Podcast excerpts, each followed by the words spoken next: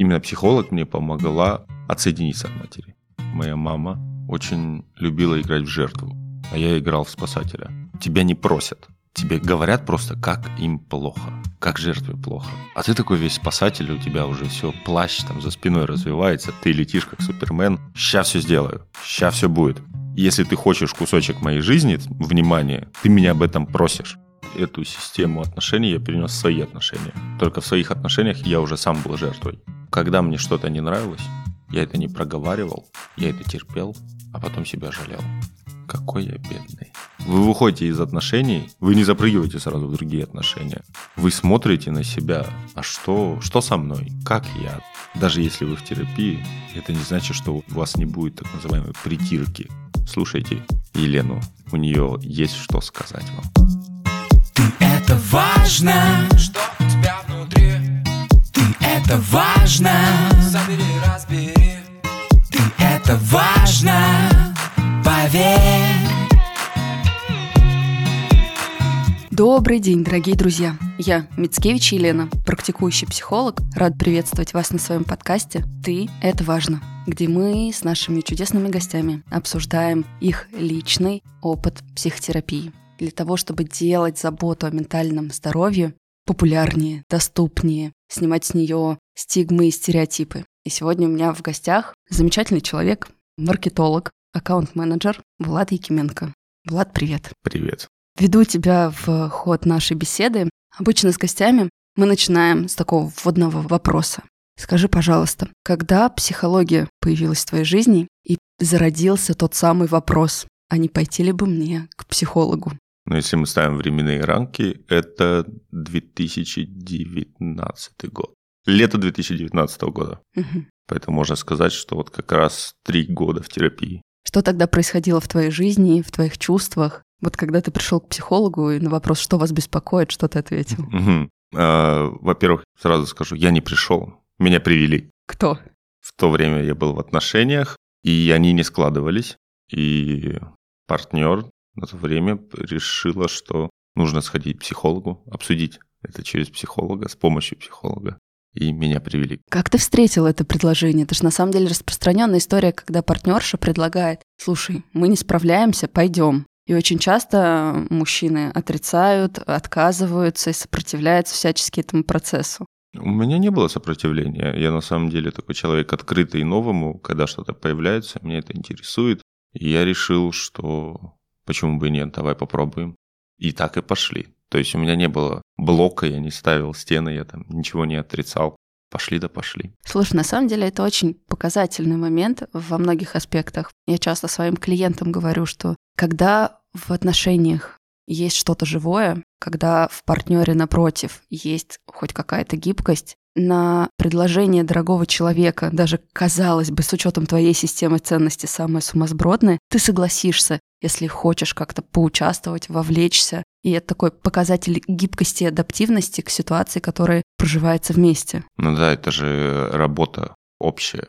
Ну, я называю работой, я знаю, многие люди не любят, когда об отношениях говорят, что это работа. Я говорю, что это еще одна работа, потому что ну, приходится работать вдвоем.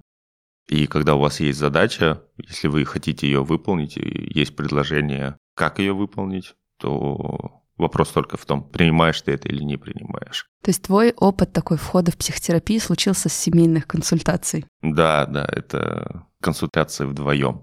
Как это было? Можешь ли ты рассказать? На тот момент у меня были отношения на расстоянии.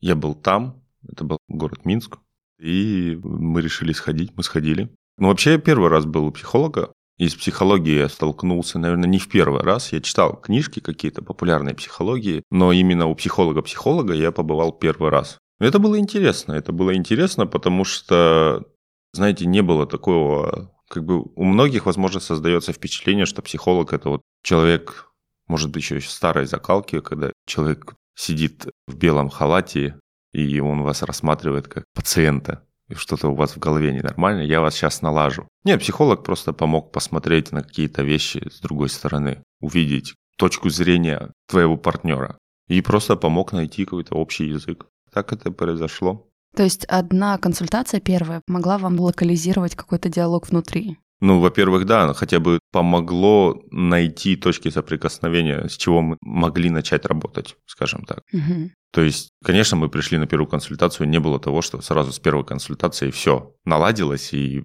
потекло в обычном, в привычном русле. Нет, это было несколько месяцев терапии совместной, но также одновременно это была и моя личная терапия. То есть я решил, как бы мы пришли на совместную терапию, а я решил еще лично походить. Это этому вообще же. самый идеальный вариант. К этому же психологу я пошел лично. Мгм. И вот этот личный именно консультации, они мне помогли очень. С чем ты работал?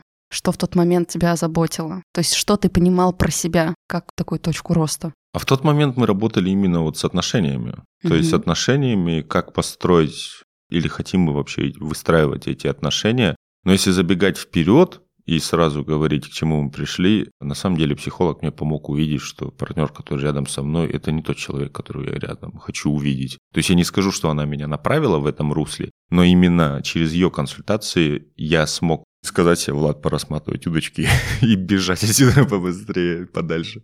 Так и получилось. То есть э, работал сначала с отношениями, а потом работал с семьей. У меня произошло так, отца не стало, то есть он погиб, когда мне было 19 лет. И вся ответственность, она переложилась на меня, и вот это изменило мое отношение с матерью. У меня вообще по жизни не очень были хорошие отношения с матерью, то есть мы довольно сильно характерами не сходились. И вот э, именно психолог мне помогла отсоединиться от матери и наладить с ней отношения. Мгм. Отсоединиться именно в том смысле, что не просто там уйти от вообще от разговоров, а помогла выстроить границы, мои границы и наладить именно отношения. Сейчас у нас хорошие отношения с матерью, мы отлично разговариваем. Но и это все через терапию. Хочется, знаешь, здесь чуть-чуть так инфантильную часть мышления снять и спросить тебя, сколько у тебя это времени заняло? Потому что у многих людей есть ощущение, что это действительно какой-то супербыстрый процесс, и вот сейчас 3, 5, 10 консультаций, и я научусь по-другому разговаривать с мамой, и мама изменится. Я не прекращал терапию все эти три года. В последнее время я вышел как бы из нее, но вышел как? У меня сейчас нет того, о чем бы я мог поговорить с психологом. То есть все, что я хотел настроить, я более-менее настроил, я выстроил, да, и это заняло три года. Ну, Мгм. то есть, если я говорю, что лето 2019, вот, получается, три года. Лето 2022. Я здесь имею в виду именно вот, когда ты почувствовал, что ты вошел в тему да, отношений с Мгм. мамой, и ты почувствовал, что есть какие-то первые ощутимые результаты. Полгода где-то. Каждую неделю мы встречались, и где-то полгода это первые результаты. Спасибо тебе большое. Мне просто хотелось, чтобы это звучало не моим языком, вообще не моими словами, потому что когда психолог говорит, слушайте, ну вот есть какая-то желательная регулярность, там, не знаю, в занятиях спорта для того, чтобы ваши мышцы были в тонусе, для того, чтобы суставы там не болели и так далее, и называет какую-то регулярность. Вот в психологии, спасибо, что ты озвучил, да, это раз в неделю. И да, первые результаты, правда, обычно возникают от 4-6 месяцев. И бывает дольше, все зависит от ситуации, да, и травматизации, и готовности вообще психики э, меняться и двигаться. И вот здесь мне очень ценно, что мы сегодня с тобой в том числе это показываем. Ты говоришь про прохождение эмоциональной сепарации, и это всегда такой взаимный процесс, да, потому что и ты перестраиваешься, отстраиваешься, и мама адаптируется. Вот за что ты цеплялся? Что тебе если говорить конкретно, было сложно, не знаю, ей сказать, каким проявиться, какие ситуации выдержать. Моя мама очень любила играть в жертву, а я играл в спасателя. Если вы знакомы с треугольником Карпмана. Да. У нас, Да. кстати, на портале недавно наш психолог в течение пяти недель вообще подробно рассказывал про всю эту историю. Ссылку я оставлю в описании. Да, это отличная тема, когда меня с ней познакомили, и мне просто на словах сказали, что это такое, а потом сказали еще почитать, меня голову снесло. Я думал, мы все такие разные. А по факту мы все такие одинаковые, и наши отношения строятся очень одинаково, да? Да, она играла жертву, я играл спасателя, и я очень злился. То есть я думал, что я весь такой хороший, а по факту меня это очень доставало. И мне помогло перестать играть спасателя, а потом вывести ее из состояния жертвы. Но я ее не вывел до конца. Она проходила какое-то время терапию, но она туда-сюда, как бы в ней, не в ней. Но мне помогает выстроить границы, и когда я хочу сказать жестко, я говорю жестко, типа, не хочешь, не проси. Многое было завязано даже не на деньгах, а вообще на помощи. То есть как же жертва работает? Вот я такая бедная, обделенная жизнью, спасите меня, пожалуйста. И тебя не просят. Тебе говорят просто, как им плохо, как жертве плохо. А ты такой весь спасатель, у тебя уже все, плащ там за спиной развивается, ты летишь как Супермен. Сейчас все сделаю, сейчас все будет. Деньги на помощь, на время, на эмоции, на внимание, на все, на... Я же, я же хороший, я же хороший сын, бедная мама.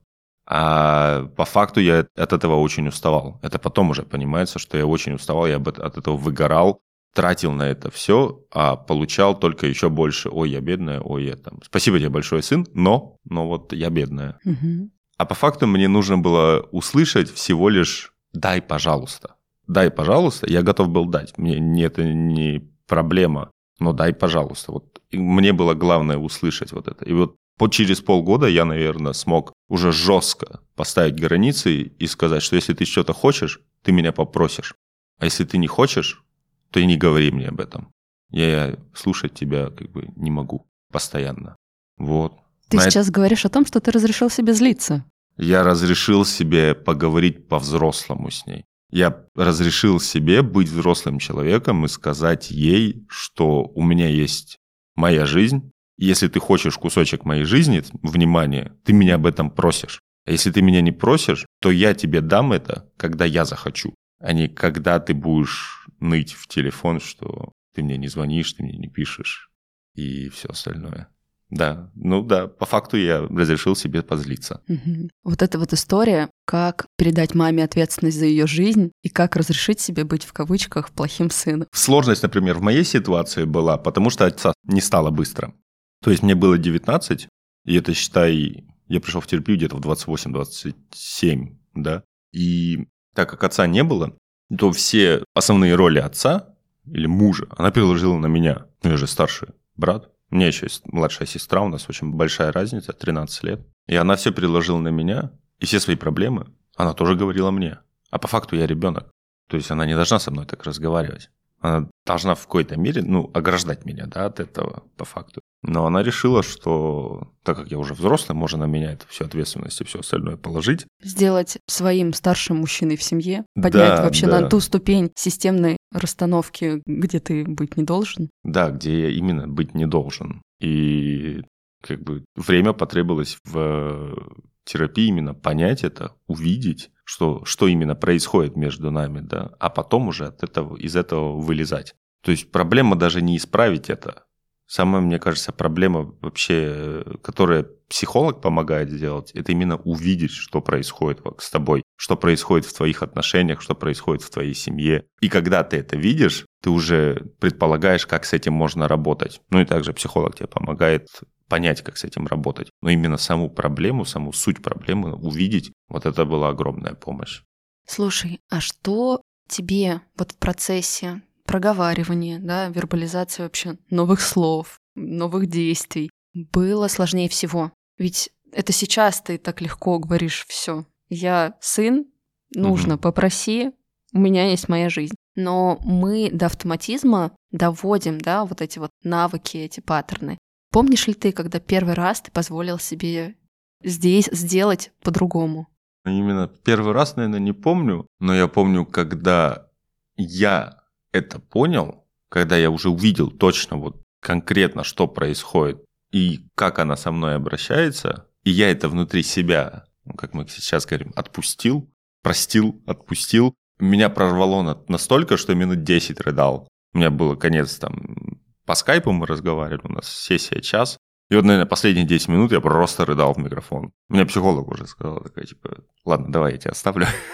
Вижу тебя хорошо. И оставила меня, и я просто рыдал. Рыдал. Вот. Я сидел один в комнате, никого там нет, а я рыдаю просто потому, что вот этот блок или непонимание именно друг друга с матерью, я понял, что происходит. Я осознал и как бы отпустил это осознание, что типа, ну, происходит вот так вот.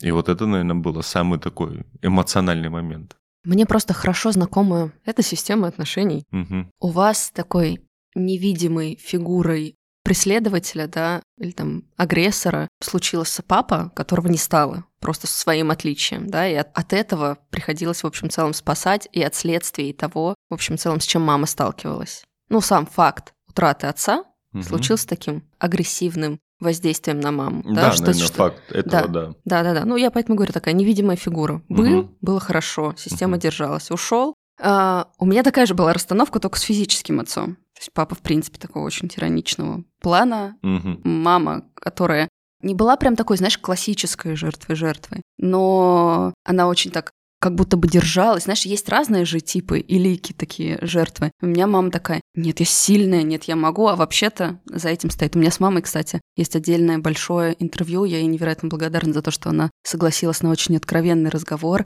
И я просто сейчас разговариваю с тобой, какие-то свои флешбеки ловлю. У меня прям тоже вот таким переломным моментом было, когда я ей сказала, мама, хватит быть жертвой, я больше не могу. Это вообще невыносимо. Из этого, правда, очень хочется вырваться. И у нас такие прецеденты с героями, с диалогами происходят время от времени, потому что это, правда, очень распространенная на постсоветском пространстве система взаимоотношений. И мне очень хочется дать поддержку людям, которые чувствуют себя заложниками в этой системе, особенно если это дети, ну, там, дети родителей, потому что фактически они только выходят вообще в мир и не всегда понимают, что можно по-другому. И вот сегодня таким хочется быть рупором и голосом. Да, можно. Если вы подходите к порогу 18-летия или вам больше 18 лет, дерзайте. То есть в ваших силах эту систему разорвать, потому что более закостенелое такое мышление родителей сложнее поддается трансформациям. И здесь хорошо бы себе эту ответственность забрать. Беру я ответственность быть в таких отношениях, или я все-таки хочу из этого выйти? Для этого, правда, нужна поддержка из ну, такой эмоциональной созависимости не просто выйти, не просто увести ее в ремиссию. И здесь я не просто говорю про ремиссию, потому что очень часто какие-то триггеры у нас внутри остаются. Я не знаю, замечаешь ли ты сейчас внутри себя, что ага, а вот на этом месте я подрывался, а теперь как-то осознаю, чувствую, выбираю другую траекторию. Ну, я скажу больше, я вот именно эту систему координат и эту систему отношений я перенес в свои отношения. Только в своих отношениях я уже сам был жертвой. Я сам играл жертву, и мне нужно было, чтобы меня спасали в отношениях. Я не говорил, что я там такой плохой или что-то, что-то. Но когда мне что-то не нравилось, я это не проговаривал, я это терпел, а потом себя жалел. Какой я бедный. Как мне себя жаль. Я же такой хороший, я же такой заботливый.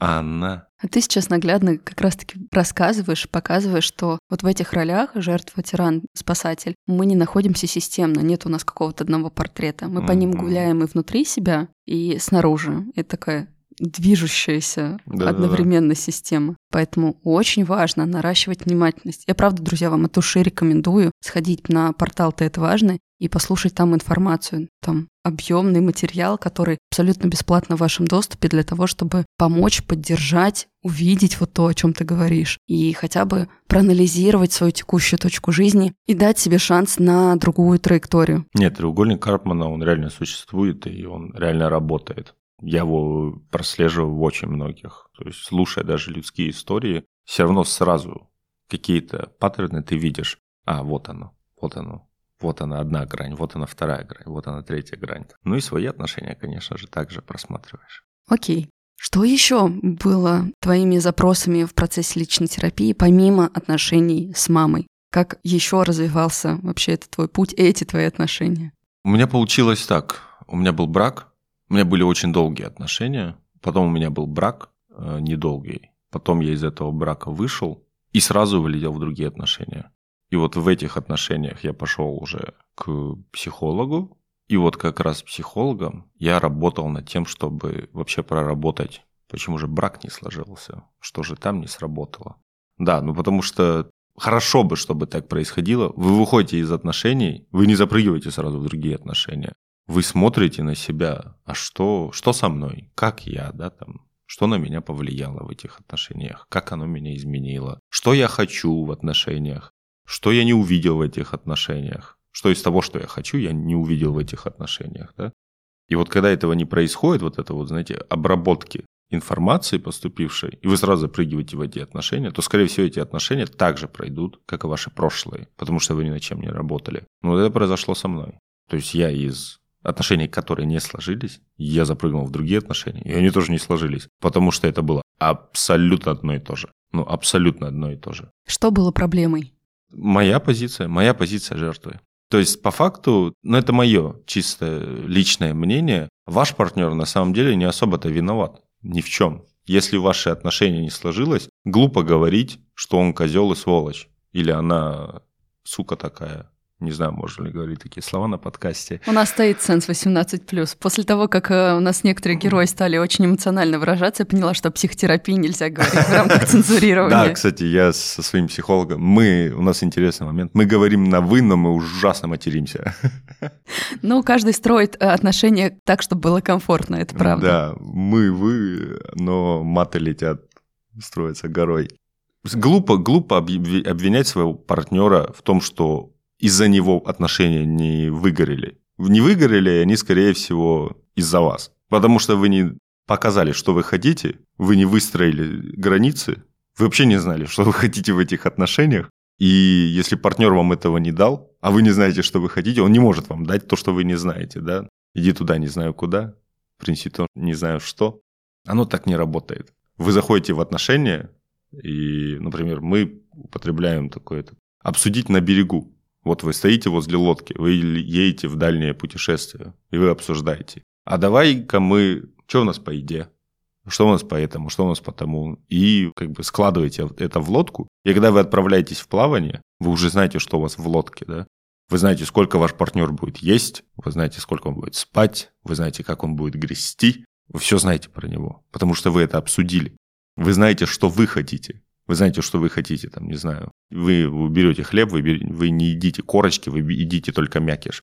Но вы когда с партнером говорите, я ем только мякиш. И партнер говорит, окей, я тебя понял, я поем корочки.